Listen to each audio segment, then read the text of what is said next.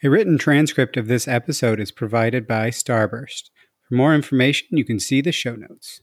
Welcome to Data Mesh Radio with your host, Scott Hirleman, sponsored by Starburst. Starburst is a single platform to help you activate all your data, no matter where it lives. Check out our new Data Products for Dummies ebook to learn more about how your organization can utilize data products. To download your free copy, head on over to starburst.io.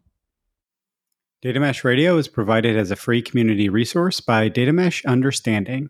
It is produced and hosted by me, Scott Hirleman. I started this podcast as a place for practitioners to get useful information about data mesh, and we're at over 200 episodes. I've now left DataStax, you know, thanks for all their help in founding things, but I've left to start Data Mesh Understanding, which is also helping practitioners to get to the information needed to do data mesh well. We have free implementer introduction and roundtable programs, in addition to the more advanced yet affordable offerings. So please do get in touch if you're looking for more information on how to do, how to approach data mesh. Just check datameshunderstanding.com for more info. There's also a helpful organization of past data mesh radio episodes there if you want to dig into specific topics rather than digging through 200 different episodes. So, with that, let's hit the funky intro music and listen to what you'll hear about in this interview episode.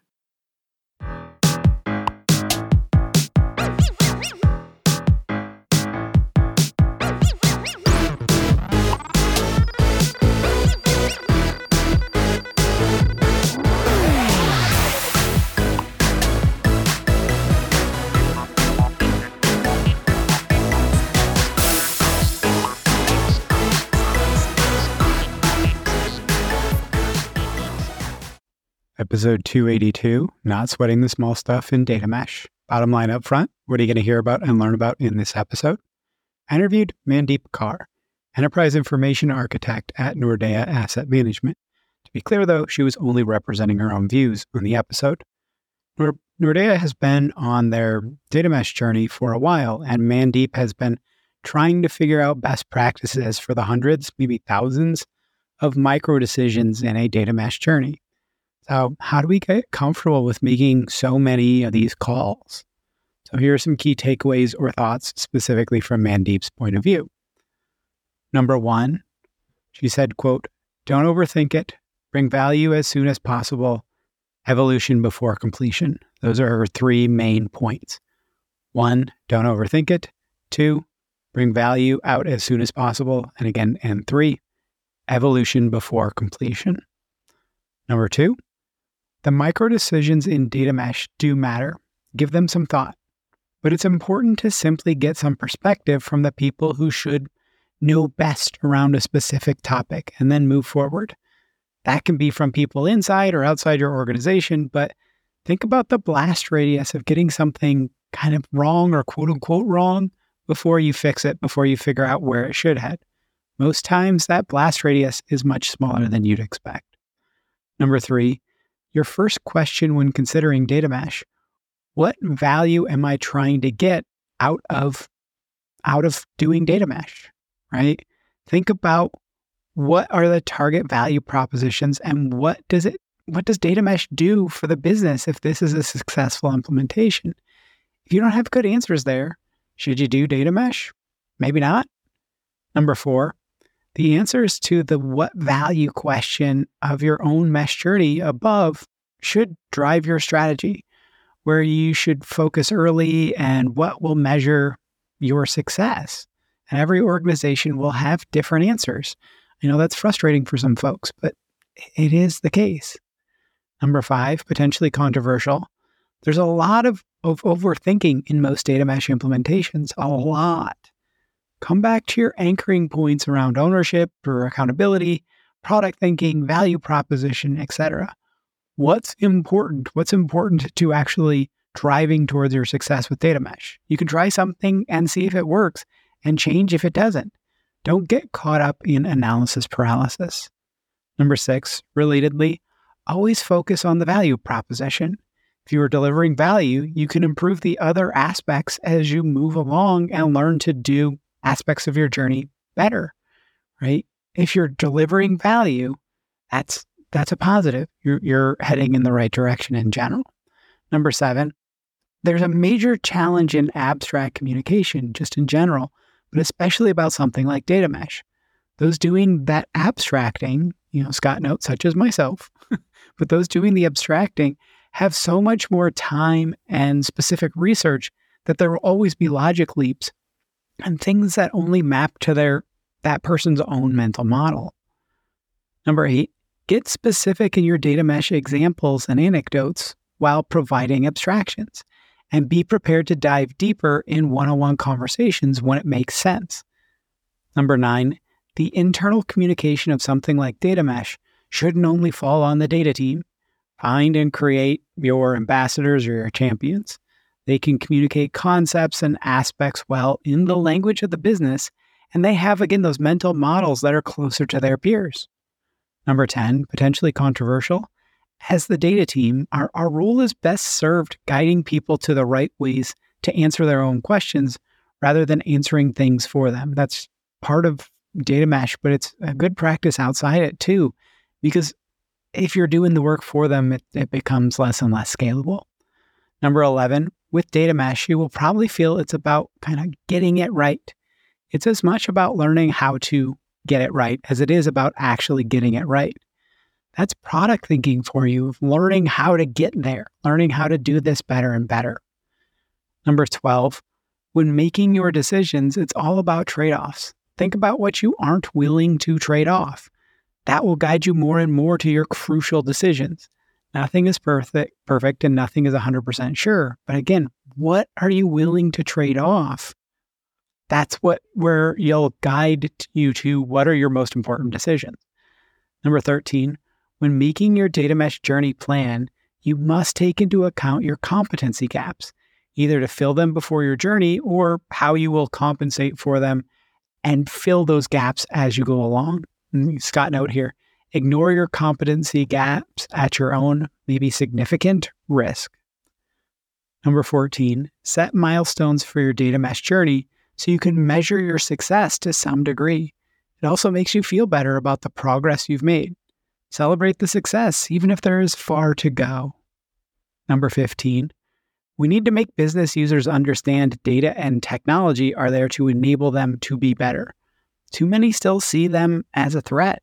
I mean, many still see technology in general as a threat. Number 16, potentially controversial. Something like data mesh might be seen as threatening to some data consumers by reducing their control and their specific value creation. Previously, many consumers were in charge themselves of getting access to the data and doing the analysis, but that is often pushed to the producer in data mesh.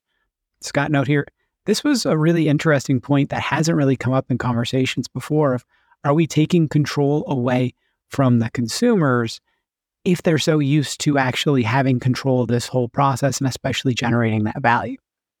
Number 17, a product is only a product if it's providing value. Ingrain this into people doing data work. Number 18, really drive to a common understanding of terms like a data product or data as a product. It's very easy for many people across the organization to interpret or understand these things differently, making communication extra challenging.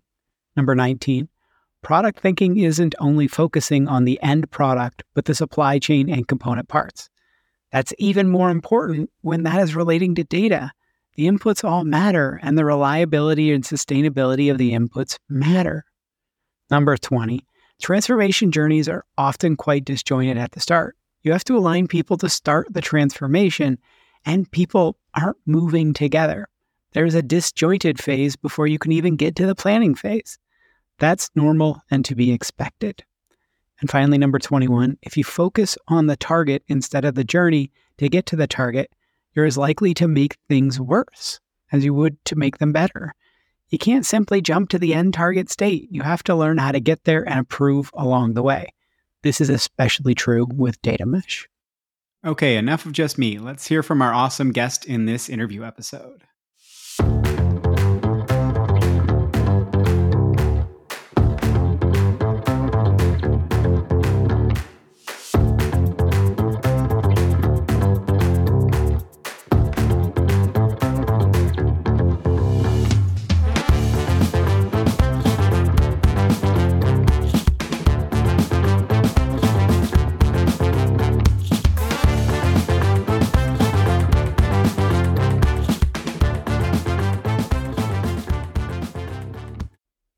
Okay, very, very excited for today's episode. I've got Mandeep Kaur here, who's the Enterprise Inter- Information Architect at Nordea Asset Management. To be clear, though, she's only representing her own views.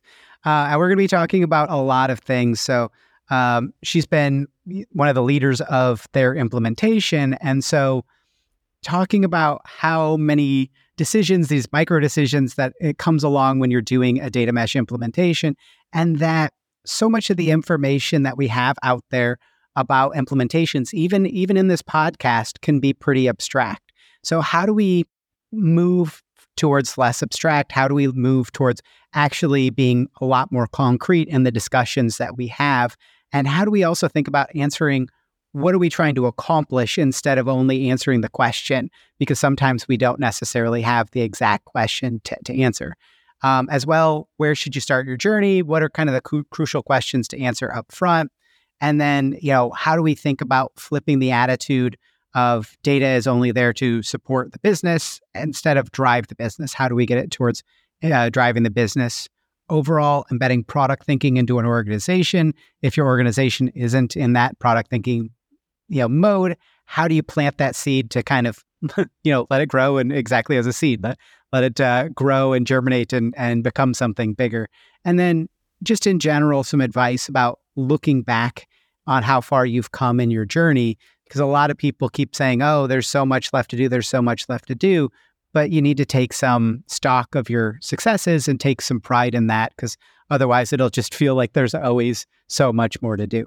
But before we get into that, uh, Mandeep, if you don't mind giving people a little bit of an introduction to yourself, and then we can jump into the conversation at hand. Yes, of course, Scott. Thank you for inviting me for this interview podcast. I will start by repeating what you already told everybody. My name is Mandeep Kaur, and um, I have start. I started my work as a software developer about 15 years ago. Uh, in the last 15 years, I have uh, changed my i have had different kinds of roles. I have moved from being a software developer to a software engineer and then business analyst project manager and architect but mostly in the finance uh, sector. Um, i have been working with the different kind of tasks. I have been especially around data doing system to system integrations uh, doing data modeling warehousing etc etc um, from the last couple of years, I have been really using significant amount of time discussing, researching, debating uh, data strategies inspired by data mesh. Mm-hmm. Um, especially in my current role as enterprise information architect in uh, one of the biggest um, Nordic asset managers, Nordea Asset Management, as you already informed everybody. And I really look forward to have this talk today and share my experiences and hope to actually get some kind of feedback later on from the listeners. Yeah, well, and that's that's part of where we were planning on starting this discussion is a lot of times when people are having these data mesh conversations, they're very, very surface level. Even even on this podcast, even today, we're probably not going to get into super, super specifics because it's so hard to drill into the specifics because there are, you know, I, I kind of say somebody was was at one point looking at making the FAQ for data mesh. And I was like, okay, well, there are about 300 frequently asked questions, and there are about another 300 that are relatively frequently asked. So, how many of these are you going to do? And they got through about three and then said, okay, this is too big of a, of a task. I can't do this. And it's like, kind of like exactly, right? So much of this stuff is exchanging information with each other on a one on one basis or writing up specifically, hey, I'm going to take you through this this small set of decisions that were crucial, but you know, or how do you actually decide um, your data modeling approach for data mesh or something like that, and that you go and you go very very specific but people feel like the content that's super specific has a small audience even though it doesn't. So how how have you how have you seen this kind of play out? Like how has that frustration played out for you? And how are you kind of helping people when you have these discussions to have more fruitful discussions? Like what what are your tips there as well as you know feel free to share as many frustrations as you'd like. So Um, I would start by saying that uh, definitely do not underestimate the power of abstract communication. That is also necessary. We that's the start. That's the starting point. But there's something we should all realize here is the curse of knowledge. The people who are doing this abstract uh, communication might have used um, hundreds of hours researching, discussing, getting on top of what they basically have made a mental model of already. And when they are doing this abstract communication, they believe they're actually projecting that understanding with just those abstract words over to the big audience they are communicating. Um, and and and that's definitely not true because the audience hasn't gone through that research. The audience hasn't developed that mental model just yet. That is their starting point. So it's not that I do not. Uh, uh, it's not that I'm saying that abstract communication is not important. It is definitely very as relevant as going into deep dives and detailed uh, discussions, but it needs to be done in a certain way. You have to translate your abstract communication using anecdotes or metaphors or examples from your real life so so you can get your audience connected to it even the simplest uh, example like product thinking just saying abstractly that now we want to apply product think- thinking on data might translate into very different perspectives uh, in uh, for different audiences. But just like if you want the audience to get the same out of having product thinking on data as you have understood yourself based on your detailed conversations try to come up with examples try to relate it to some kind of real world uh, real world um, example which everybody can relate to so yes abstract communication is very important to set the stage but then again we shouldn't underestimate the power of the detailed discussions. So that should definitely lead to one on one conversations, intimate meetings where you would take individual context. Because if you cannot project your abstract uh, messages into individual contexts and give concrete, um, uh, how do you say, guidance on that context to individual specialists, they might just get lost. So always follow up very quickly. Start with abstract conversations. That's basically based on my experience, but always follow up with individual or smaller groups doing context based conversations. That will definitely lead the way. Not because that you are finished after that. You, communication is a key. You have to keep on talking about things, keep on keep on communicate communicating about things, but just understanding that you're not done just by telling everybody that we are building data mesh. And then that means we are doing product thinking, and that means on high level this. That's not where you end. The actual effect comes when you start taking these individual conversations. Yeah, I think this comes up a lot, even in, in the driving buy in, where people go, okay, what should my message be to the organization? And it's like, well, if you're not treating the people receiving the information as people, then you're you're just again trying to copy paste instead of these micro decisions. And there are so many micro decisions, and people don't want that to be the case. They want a very, very well, some people don't want that to be the case. I don't want to paint everybody, but in life, we don't want to have to make 8 million decisions, right? That's, that's the information and, and decision fatigue and all that stuff.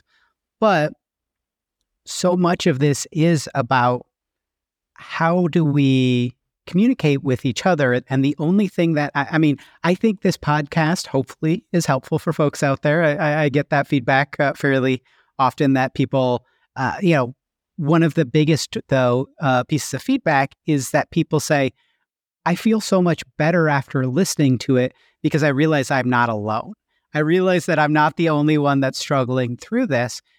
And so a lot of what you're saying as well is having these smaller group discussions, these one on one conversations, it's finding each other. That's what I founded my business around is having these conversations with each other. Because if we're not having these conversations with each other, then you are again having these big broad strokes and then people go okay um, but how do i actually apply that at the at the micro level so let's talk a little bit about when you're conversing with other people like what if somebody were to to come to you and say you know mandeep how do i actually answer xyz question are you going and, and finding people from other organizations? Are you talking within your organization to kind of strategize? Like, how are you helping to answer these questions? And then maybe also, how are you also getting comfortable when you don't find quote unquote the answer and you're like, I kind of have to guess a little bit? Right. And, and, you might have heard this before. I'm pretty sure you have heard this before that um, uh, you should try to always catch the front runners, the ones who are ready, the ones who are closest to the concept, and make them the ambassadors. And once you have them as ambassadors, you can actually get their help to communicate further to the people who still are confused and who still cannot find their way. Uh, being said that, who are the ambassadors? Again, something you might not be hearing the first time. Ambassadors are those who are not new to the organization, who are basically who have been in this organization for some time. They know the domain. They understand your application landscape. They, uh, for them, it is easier to grasp the concept and put it on top of uh, their knowledge they already have. So when you have those kind of ambassadors who basically know the context already of the, the domain context and have also understood uh, the message which is bringing forward, uh, brought forward as a strategy, as a change we are going to do, then they will be the accelerating factors uh, in this communication. So I usually always try to bring in ambassadors who have the domain knowledge to help me those conversations. In some places now, I me having been in finance sector for quite long, I have definitely developed some of my knowledge already. Also, being in a company, in the same company for five to six years, give you some insights into the landscape, so and the domain as well. So, so in in some areas, uh, it does help. Um, me going by my by myself and uh, and trying to point to the right direction. In other areas, I definitely always try to bring in uh, or or make the ambassadors up to speed before I start doing the conversations with people who are really confused. How do we do this conversation? Is it about telling them they come with a question and we say that this is the answer? Or is it about posing a question again? You know, you always, anybody always believes in an answer most if they have found that answer by themselves. If you tell a person this is the answer, they will keep questioning the answer till till it doesn't really make sense for themselves. So instead of just providing direct answers, if you keep questioning with their problem, okay, what would you do? What do you think is the right thing? Okay, and then try to pave direction towards what you really are trying to achieve in the organization by pers- um, by the audience's own initiatives because they are their answers are leading into that direction anyways. So try to lead them in that direction rather than telling them you go right or go left. Well and and when you're thinking about data mesh though there are so many of these things where you may not have any you haven't seen anybody talking about this or you haven't heard anybody talking about it now i, I have a little bit of a different perspective because you know this is close to interview 200. It's probably not quite there. I think it's 180, 175, something like that. But you know, I've I've interviewed a, a whole heck of a lot of people. But when you're finding these these small area, these like micro decisions, these smaller decisions, and there isn't content out there, how are you approaching that right it's and and it, we you can give some examples as to like what were some decisions or what were some some points are you looking externally or are you again kind of collaborating with those uh, early movers those ambassadors and going like hey what do you think? Like let's let's try to work out what's going to be the best answer and move forward with it, but like, you know, give ourselves the freedom to change if we need to. So once you are quite clear about the concept you are trying to um, achieve in the organization. In this case, we are talking about data mesh. It's about there are few things in this concept which you really need to anchor the ownership you need to anchor accountability you need to anchor you ensure that the whatever uh, data as a product you are building uh, it is uh, it has a bounded context it is independent. Uh, you have to uh, uh, anchor that anything you build has a value proposition. You don't build it for just building it it is delivering. If you just follow those concepts and if any kind of decision fits into that concept that cannot be a wrong decision anyways. So instead of overthinking is this the right thing to do or is this not the right thing to do i basically had a meeting today where we were discussing uh, a consumer asking to provide um, a business logic output uh, for their own value proposition. Um, and then we were questioning shouldn't we just provide them underlying data and they should be able to combine it with other domains data and build their business logic by themselves why or should we be owning the business logic and we should do that kind of work, business logic work for them and provide them the answers to it. Well, at the end of the day, you are providing value to a consumer need.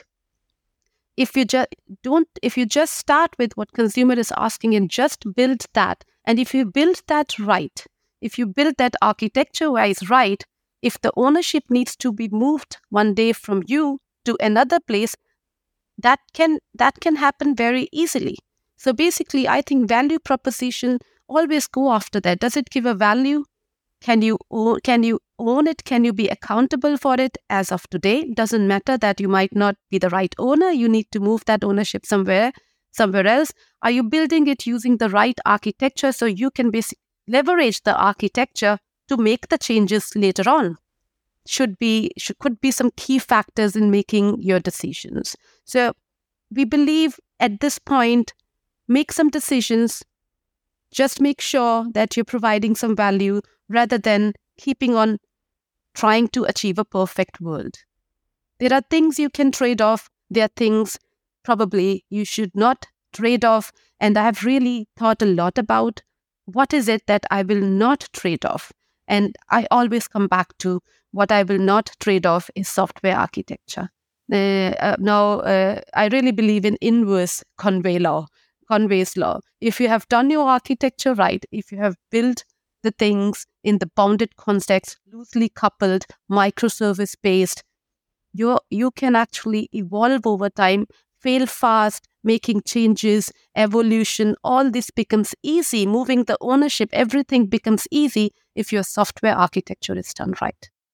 Yeah, well, and I think a lot of what you were talking about there is is simply product thinking, right? Like it is.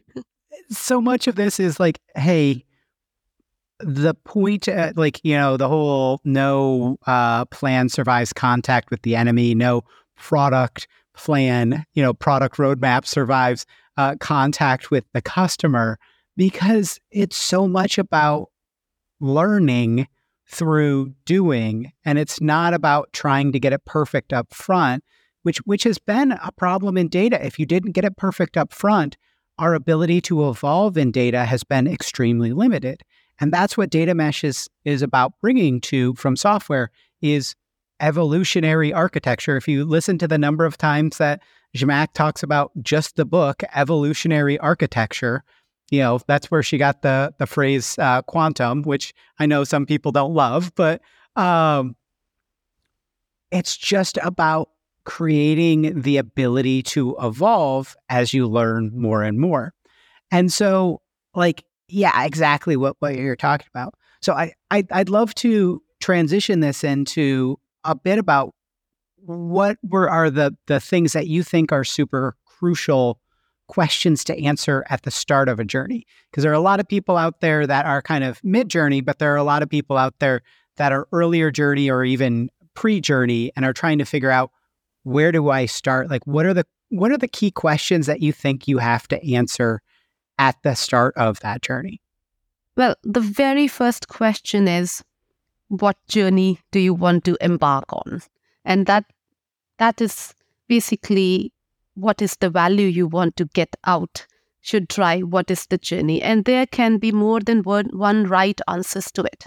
So you want to have a driv- data driven organization can be done using different uh, solutions or different strategies can be uh, implemented for being data driven anyways what is your strategy? So the first question is what is your journey? What do you believe is the right journey for you? Let's assume that decision is made. So as an organization you have decided that data mesh is the way to go. That will actually make us data driven that solves our problems. That is actually fulfilling our value proposition.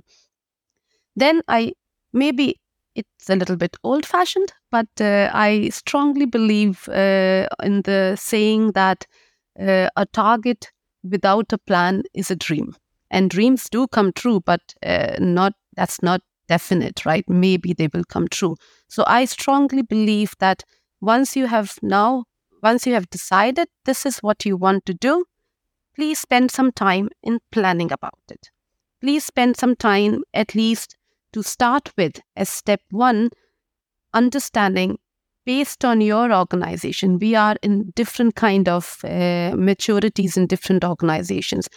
We some are playing in the brown field, others are playing in the green field. Most of us are playing in the brown field. We are we are not starting new companies or new organizations. We are trying to implement a strategy in an organization which has been existing for 20 plus years. So we have created a lot of legacy. We need to also, it's not a matter of uh, creating new data products, it's also a matter of refactoring the old solutions to consume those data products. So, based on how mature your organization is, where is your organization, your prerequisites to start on this journey can be different. You might, if you have been working with legacy platforms, old fashioned programming languages, uh, and, and a project based organizational structure, you might have some prerequisites of upskilling your organization or, or reorganizing your organization. Whereas if you uh, are in a green field and you have started a new organization, then of course you still have the prerequisites, but you have a clean slate. It becomes easier to start from scratch than to convert what you already have into what uh, into where you want to go. So start with. Uh, I would say we should really spend some time on understanding what is our starting point? Is there something which is really necessary to put in place before we even start on that journey? If there are things which are needed to be set on place, but you cannot do it right now, what is the trade off? How do we compensate for it? So start spend some time on time on discussing how do we compensate for and that could be in any form. That could be you don't have the right competences or you don't have enough enough resources, you have only limited resources, you mo- do, might not have the right uh, techni- technical platforms. What do you then do? So, what? How do you trade off the things you don't really can fulfill right now? And then again, being old fashioned, try to find some short term goals for the organization. We keep on saying we will measure the progress of uh, the change we have started how do you measure a progress where the target might be five years from now or target might never be because there is always evolution. You never there is not an ending to a data mesh. You keep on evolving. So why do you measure something? You keep on evolving. Why don't you just set some old fashioned milestones for your uh, organization and say in short we are so unmature for example our organization is so uh, uh, uh, so unmature that in the beginning we just want to make sure that everybody knows what they own and they can just describe it in one or the other way or make be transparent about what is it they own so everybody knows what is it we need to expect from whom so and that is basically a short term target at least then you can measure that properly, and then you can also compare it across the organization who has total com- control over their ownership and who hasn't yet got total control over their ownership. So, so necessary to make some short-term goals organization basis doesn't mean that if there are some front runners, they cannot move forward quickly. You don't make plans and short term goals for that part of the organization. You make plans and short term goals for the parts of organizations which are unmature. Well, and I was going to say a lot in there. I, I love what you're saying, but like, especially data mesh at a lot of its core. I, I, always say this is the point of data mesh, and there are like 17 of the points of data mesh. But one of the key points of data mesh is the ability to incrementally deliver value as you learn and then improve on that value.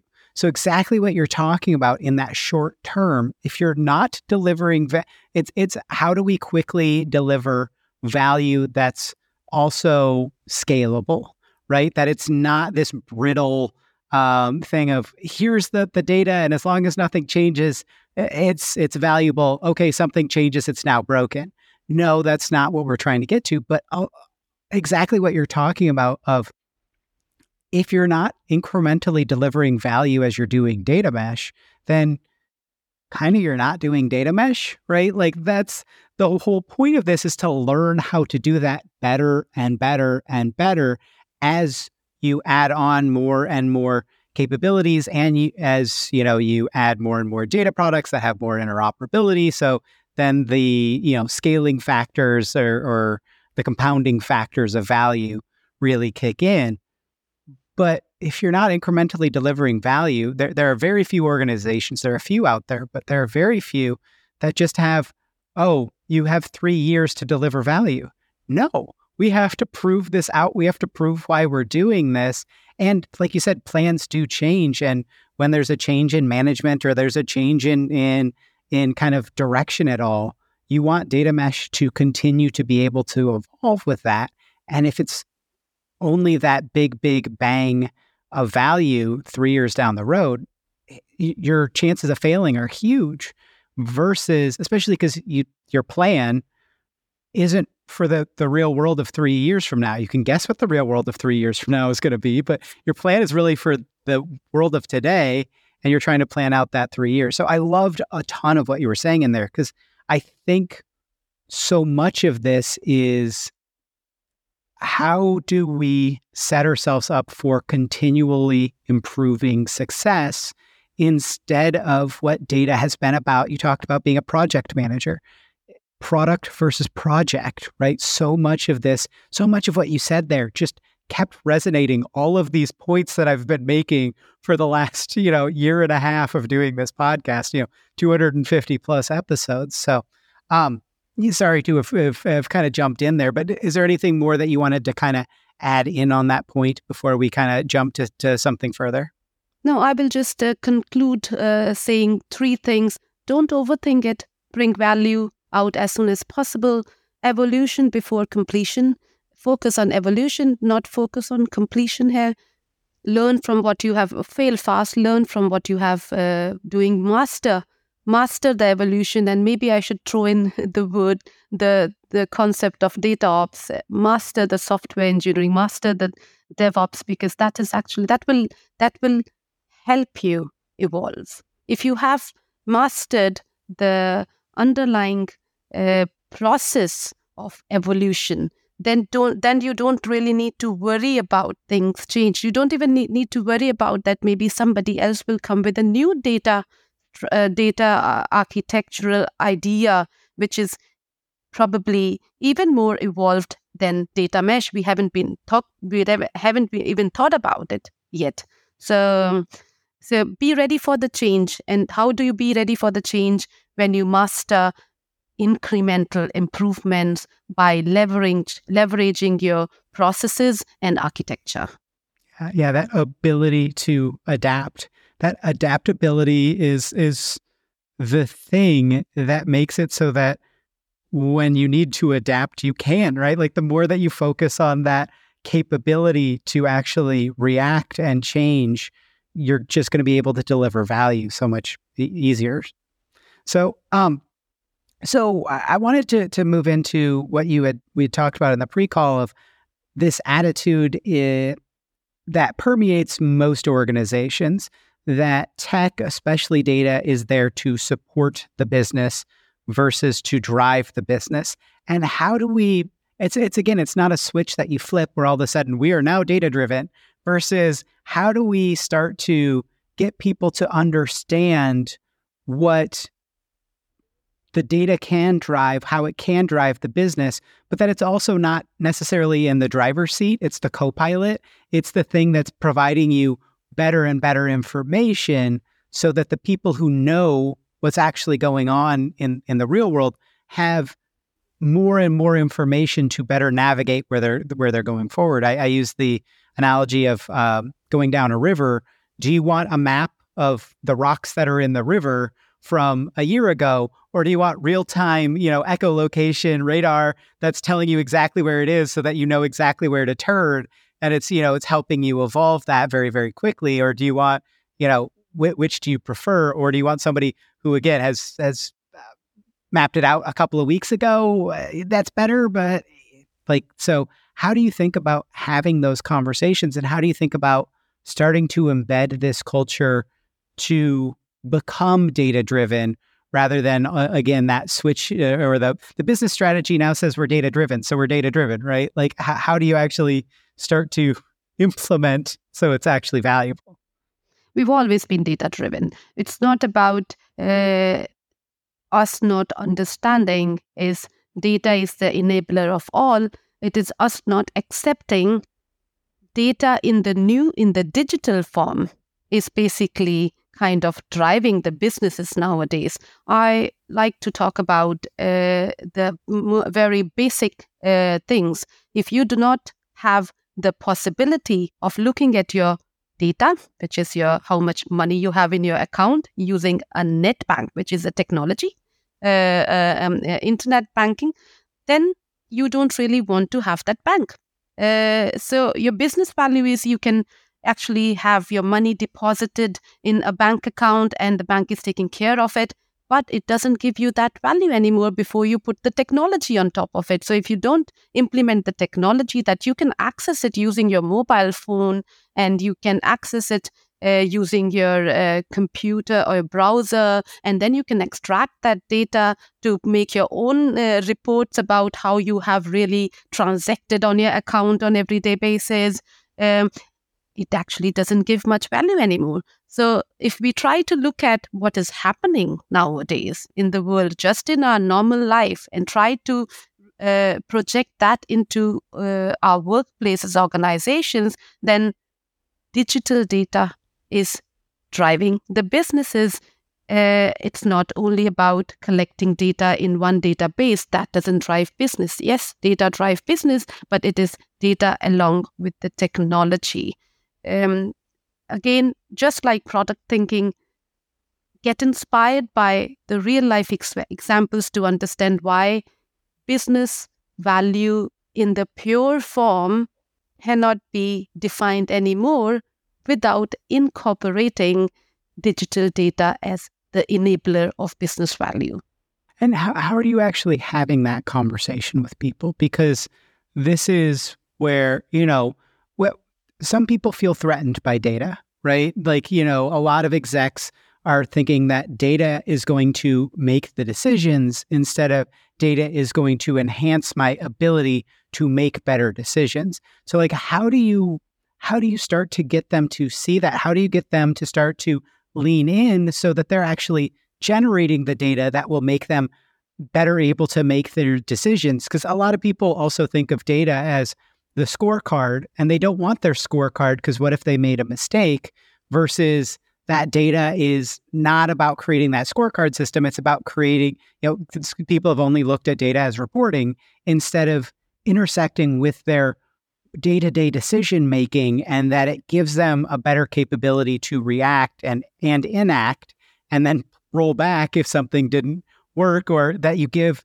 the ability for much smaller scale experiments and things like that. How do you start to have that conversation? Because eh, again, so many people are feel threatened by data as if it's going to take away their decision making capabilities instead of enhance them, as if the data is making the decision instead of these people that are experts on the domains are still making the decision just with the backup of data? It is a difficult question, but I would start by saying I'm pretty sure that it is not the data which is threatening. It is the way it's it's actually the technology which is threatening. It's um, uh, because I still believe that business users do understand that it is actually data which enables them, but it can in but it is a failure to understand that it can enable you even more if it is available in a different form and uh, it is being uh, uh, and and there there is accountability around the data in a different form, then it might provide you a platform for innovation. Innovation. So data, under saying that data is driving your business is not threatening. It's about how you are working with the data, how you are ensuring the data is available, data should be used, how the data should be managed. I feel that is more threatening. Um, and that could be, be there could one of the reasons especially from the organizations i've been working on is because you are one is used to work with data in a different way it's mostly the consumers of the data who have the responsibility of pulling the data so you basically own the business value so a business value product and to create this business value it is your own responsibility to pull that data create that business value and deliver it to wherever it needs to be delivered. And that means the data is enabling the business value in that context, but only in that context. The data is that data they are pulling is only enabling that business uh, solution, but not other business solutions. So we what we want to, as in the form of data mesh, to shift it to the other side, where we put accountability on data, and somebody is providing good quality data at the right time, which enables more than one business solutions. And how hard is to understand that is actually a better approach, but still hard, uh, still threatening uh, why cannot I take my data myself? Why do I have to wait for somebody else to provide it? Why do I need to access it using this or that technology instead of just making making a direct connection to a, a operational systems database and writing in SQL and ex- accessing it? That is threatening. And um, to be able to onboard um, organization on why the other way is a better way is by creating examples. Of course, one the best way is always having deep discussions, taking their context and telling them if this is how we work with data, it is going to enable us even more. But if we can create certain examples in the organization on the parts of organizations which are more mature, if we can refer to some examples from outside world, which actually provide them insights into why why is it that data in a certain form or uh, data plus technology is uh, are the enablers of business that might help.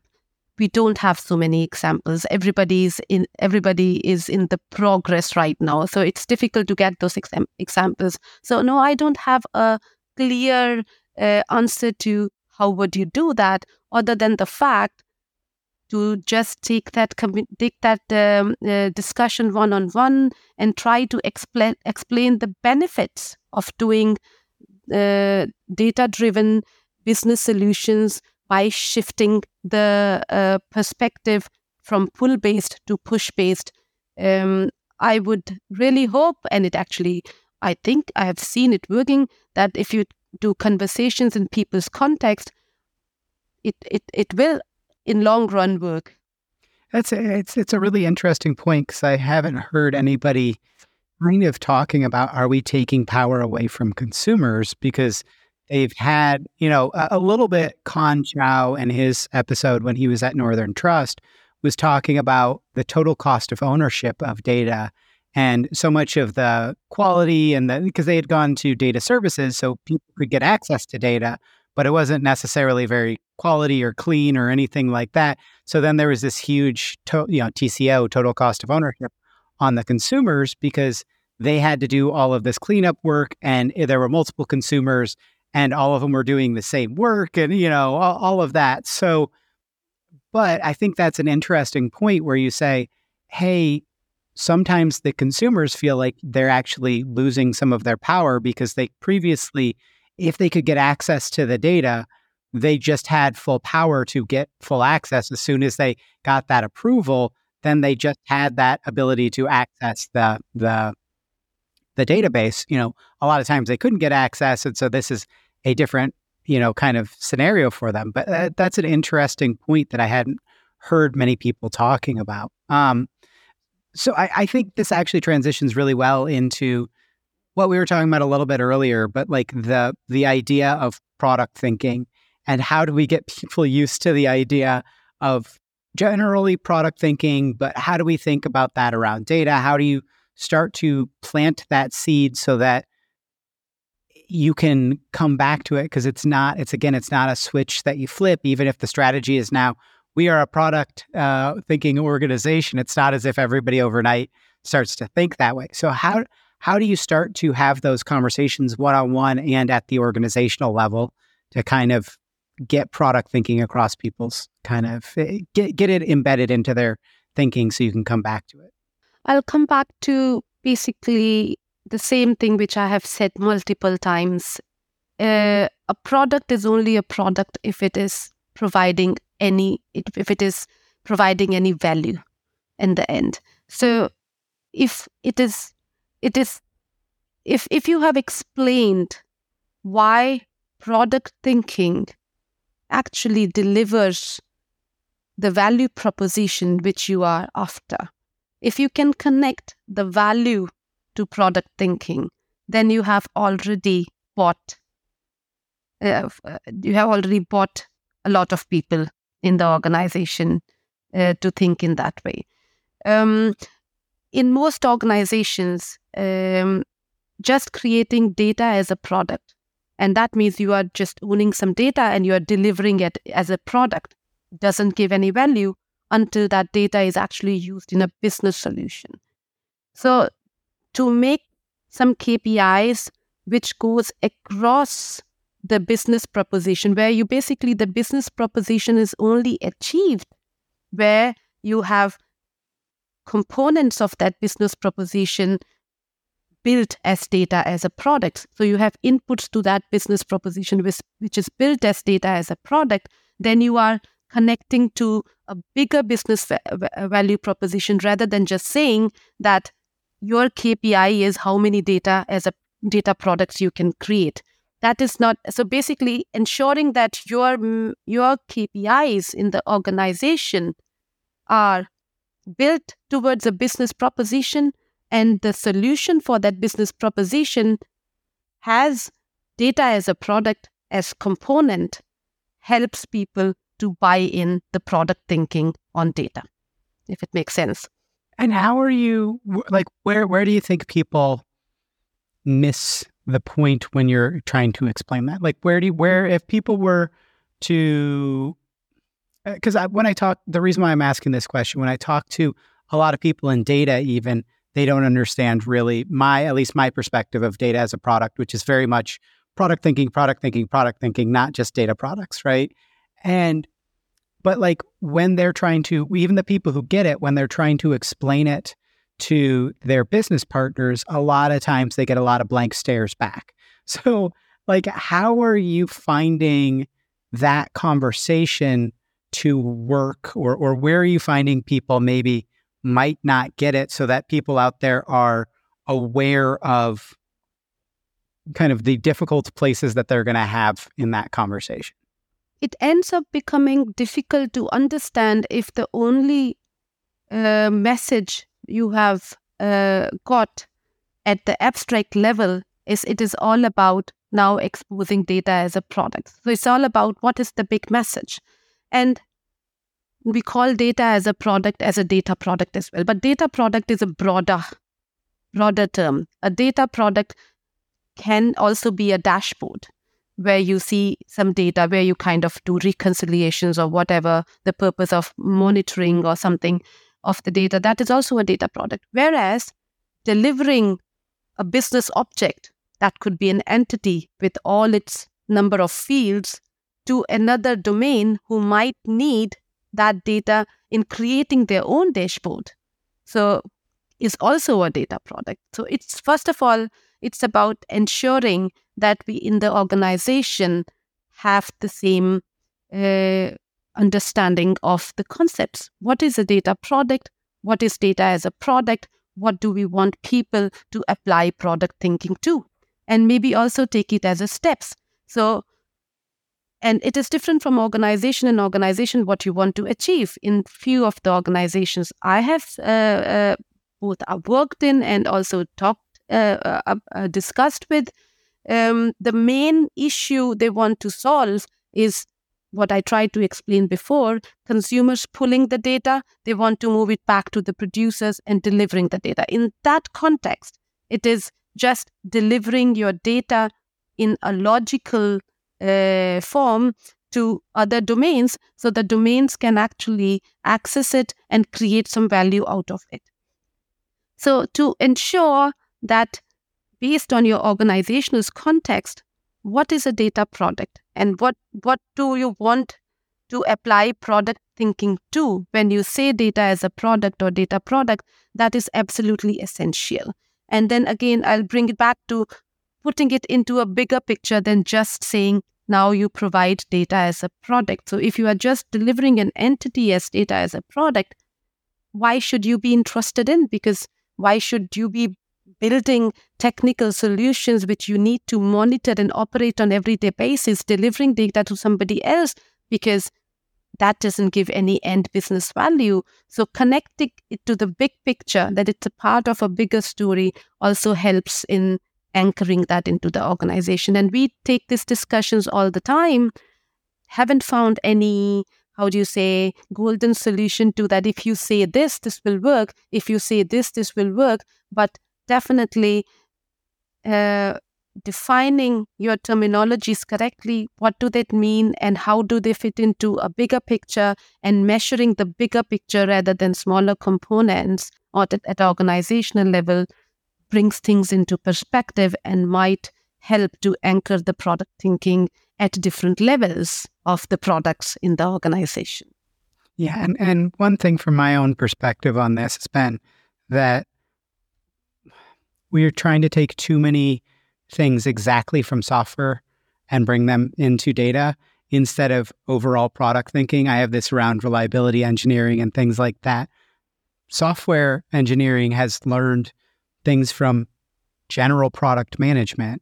We should go out there, like when you think about actual sourcing of physical goods, like you have to secure your supply chain and you have to do the same thing with data when you think about your informational supply chain, you know, whether that's internal or external. Are you generating this yourself or you do? And I think that conversation is very difficult to get around for most people because it's it's something that we haven't talked about in even software. And so even when you have people that are, are like used to building software products, they're uh, this is almost foreign to them because the software itself generates the information that they need in most cases. And so, um, but yeah, I, I think a lot of what you're just coming back to over and over is treat the people like they're people instead of treat the people like they're a persona. And, you know, just try and have this one message that goes out as if this is the golden message instead of, hey, here's what we're trying to do. Like, where how are you reacting to that and react to those key stakeholders and and work with them to make sure that they understand it? Yes you want to have an overarching message but at the same point you want to you know you want to make sure that each of your stakeholders understands what's trying to what you're trying to drive to and why this is going to be of value is, is that a good way of summing up kind of what you're saying? absolutely, uh, absolutely. And I really like using metaphors as you just give an example of the actual products in the world. You might not be even coming up with a full fledged product. You are just probably pro- producing a spare part into a product somebody else will. But even though you're building a small part of a big product, if you are if you are getting if you are earning on it, that's called monetizing the data now, but not like really monetizing. But if your if your organization is awarding you, if you get award for creating those uh, spare parts, and then that award is in the form of that is measured in the form of the final business value which is which it is bringing because you are creating that spare part for the final value then you suddenly feel you are you are a part of bigger picture everybody wants to be uh, a part of a bigger story just not uh, a small uh, you know component in a factory which is just moving up and down and that's its job It needs to know when I move up and down, that means that something is produced at the other end. There comes a juice box out of it, or there comes something out uh, out of the pipeline uh, in the end. So, so you need to embed product thinking in different stages of products, uh, different types of products to a bigger story. It's again a question of value proposition that you can see that whatever, if you are putting product thinking on data, even if it is just to make, deliver your data in the raw form or whatever form you should be delivering it, then you are actually providing, enabling something else which gives value to the whole organization. At the end of the day, you have been part of a success story. Yeah, it's a lot of it's just incentivization, right? Like, eh, eh, how how do you get people to be incentivized that they're part of this this bigger thing, but also that you give them credit, and that credit can mean additional investment in their domain. It can mean all of those things. Um, so I, I wanted to wrap up around the idea that we talked about in the pre-call as to where a lot of people are kind of getting a little bit, bit I don't know if depressed is the right word, but but feeling a, a little bit lost when they keep looking at how much left of their journey in data mesh they still have because you're constantly there's constantly more things to do. There's constantly you know there is no end in, into an evolution. It's like how are you becoming a person? That never really ends. You as a person are never done evolving kind of thing at least hopefully. But um so like how have you worked with yourself but also with your organization to reflect back on the successes that you've you've had and make that part of of understanding the journey and and that you're you know showing the value that you've delivered um, both from a you know getting credit and getting additional funding but also just keeping that kind of spirits high that we we look at how much we've accomplished. Like how how are you how are you thinking about that and how would you recommend other people go about that so that they don't just only focus on what's left to do yes so, in any kind of um, change initiative, there's always different phases of it. And uh, the first phase is uh, where everything is disrupted. Everybody is talking about everything. There are so many new terminologies. Again, the same uh, topic about uh, being abstract about things, using new words, curse of knowledge. Some understand something else. Some understand some uh, something else about the same sentence. We need to accept it. That is something we probably need at that time. We feel a frustration about it. We think, oh my God, we never are going to come further. We are never going to pave a direction this organization. This this organization is broken because everybody is confused. But it is actually a necessity. It is it, it is required to have that initial period where everybody can speak their mind and you don't have a control. You don't really always need to be in control in the beginning. At some point of time, you start feeling yourself. And it is not even that you're measuring have we uh, have we passed that disruption period? Are we in a stage now where we are not we are kind of speaking the same language? That's something you cannot measure now. We ended, but that's a kind of a gut feeling because you start observing different behavior and once you start observing that behavior, you know that now you are ready to make some, some kind of consensus around the organization because everybody now speaks the same similar language. I would say similar language, and now it, there is a buy in. And uh, buy-in process is definitely being very uh, ad hoc and fragmented because there is a need, even though if you would try to do it very formally, having big town hall meetings where you collect everybody and try to explain them what we want to do, it will still end up in a disruptive disruptive setup where then people go to coffee machines and uh, you know the corridors and start repeating those words, creating new meanings about that. So yes, in the beginning, there is a frustration. I have myself experienced it also on myself, being me, being as a front runner, where I believe I could uh, grasp the concept uh, myself, but was very frustrated why I'm not able to uh, able to get in others' minds and make them understand what I uh, trying to say. But over time, I have learned that an organization based on its size and based on the different types of human beings which are in this organization may take its own amount of time to go from a disruption phase to a planning phase. And that we need to accept no matter what. If we start the planning phase much earlier, uh, in, in an unmature, we will definitely not reap the benefit uh, from the very beginning. Then we will actually start reaping benefits at the same time, even though we had, if we, if we had waited the disruption to finish. Um, so, so we have to accept the disruption period to start with. The second thing is that we should never confuse the journey with the target. We might need to make some kind of decisions which are not appropriate. That's not our target. We don't, we are working towards a decentralized ownership and accountability of data as a product.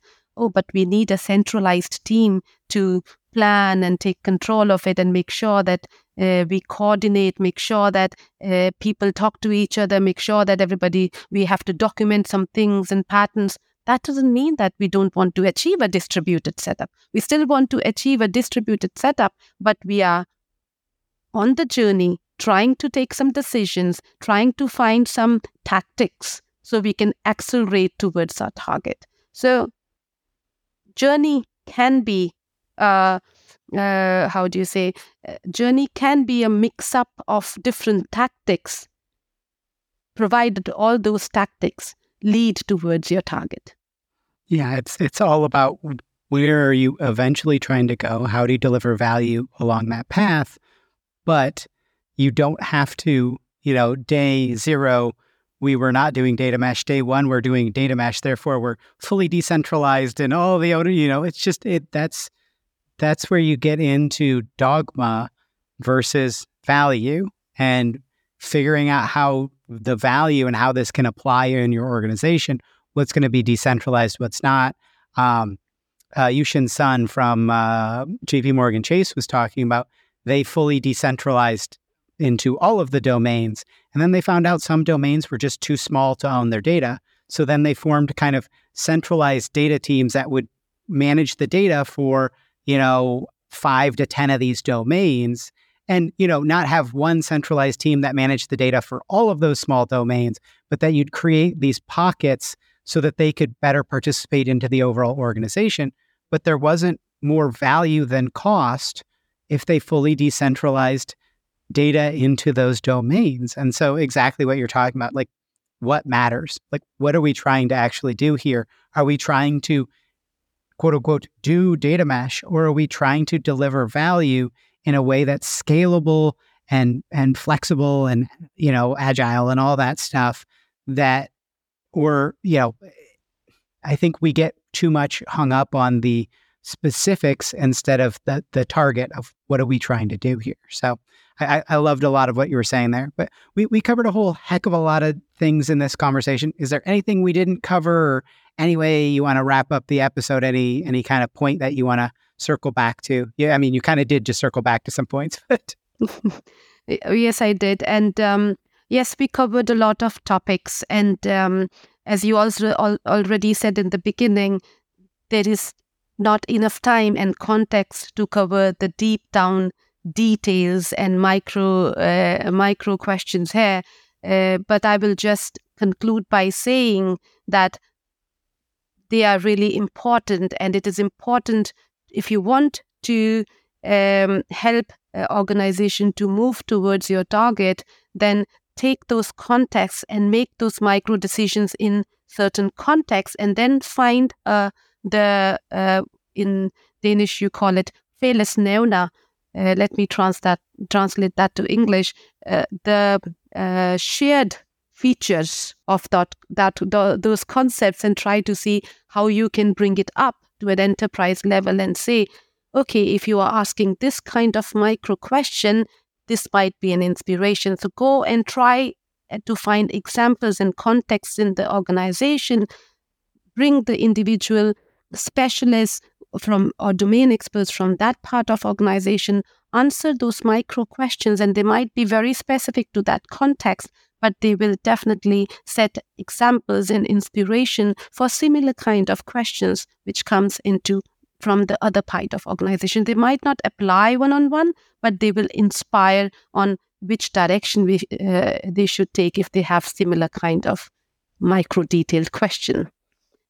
Well, and I think that you're the same point fits as well for going external, right? Like going and saying like, "Hey, I need somebody to give me some external perspective. Go and find your people that look a lot like your implementation, a lot like your journey, and go and just have discussions with people because so much that's why I offer data mesh therapy as an actual like offering as my company because so much you need people just to be able to say hey am I am I doing this right? Am I doing like let's bounce some ideas off of walls and just vent because so much of this eh, people that are leading journeys it's very very difficult.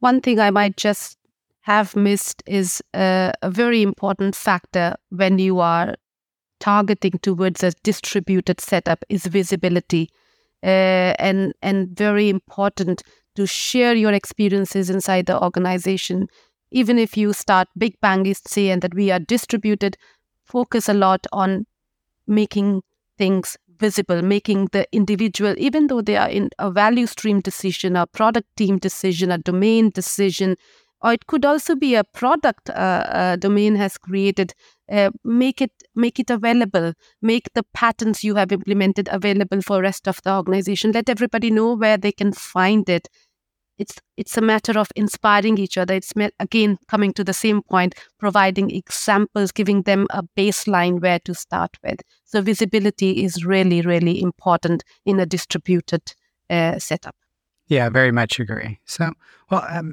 Mandeep, this has been uh, a great conversation. I'm sure there's going to be a lot of people that would love to follow up with you. Where's the best place to do that? Anything specific you'd like people following up about? So, uh, as usual, I'm on LinkedIn as everybody else. So, you can always find me there. You can write to me on LinkedIn.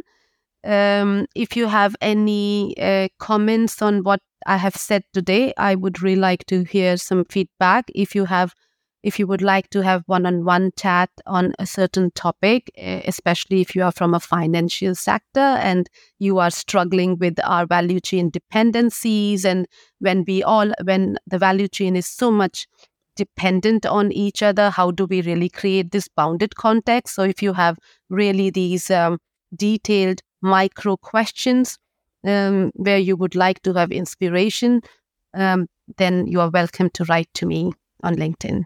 Yeah, and we'll drop a link to your LinkedIn in the show notes to make it easy for for people to find you. But again, Mandeep, thank you so much for your time here today, and as well, thank you everyone out there for listening. Thank you, Scott. I'd again like to thank my guest today, Mandeep Kaur, Enterprise Information Architect at Nordea Asset Management. You can find a link to her LinkedIn in the show notes as per usual. Thank you. Hopefully, that interview episode was really useful for you. Please do consider getting in touch with guests from the show, from these episodes. Most have said they'd really love people to reach out to them. And please, as well, if you're got a minute, rate and review the podcast somewhere. It really is honestly super helpful for other people looking into kind of data podcasts to kind of get this in front of them. Data Mesh Radio is again provided as a free community resource by Data Mesh Understanding. It's produced and hosted by me, Scott Hirleman. In April of 2023, I left DataStax, who were wonderful in getting the data mesh community stuff started. So give them a shout for streaming and real time AI needs. But I left to start my own industry analyst kind of information as a service firm. Our offerings are affordable and you can do them on a one off or a month to month basis. You know, read kind of throw it on the credit card. Don't worry about like going through purchasing and things like that. The services include lots of practitioner roundtables, you know, one-on-one data mesh kind of planning or feedback sessions and tailored introductions to other data mesh practitioners that are focused around your topics of interest. You know, what what are you actually running into challenges with? We also have some free programs around introductions and roundtables that people can kind of check out as well.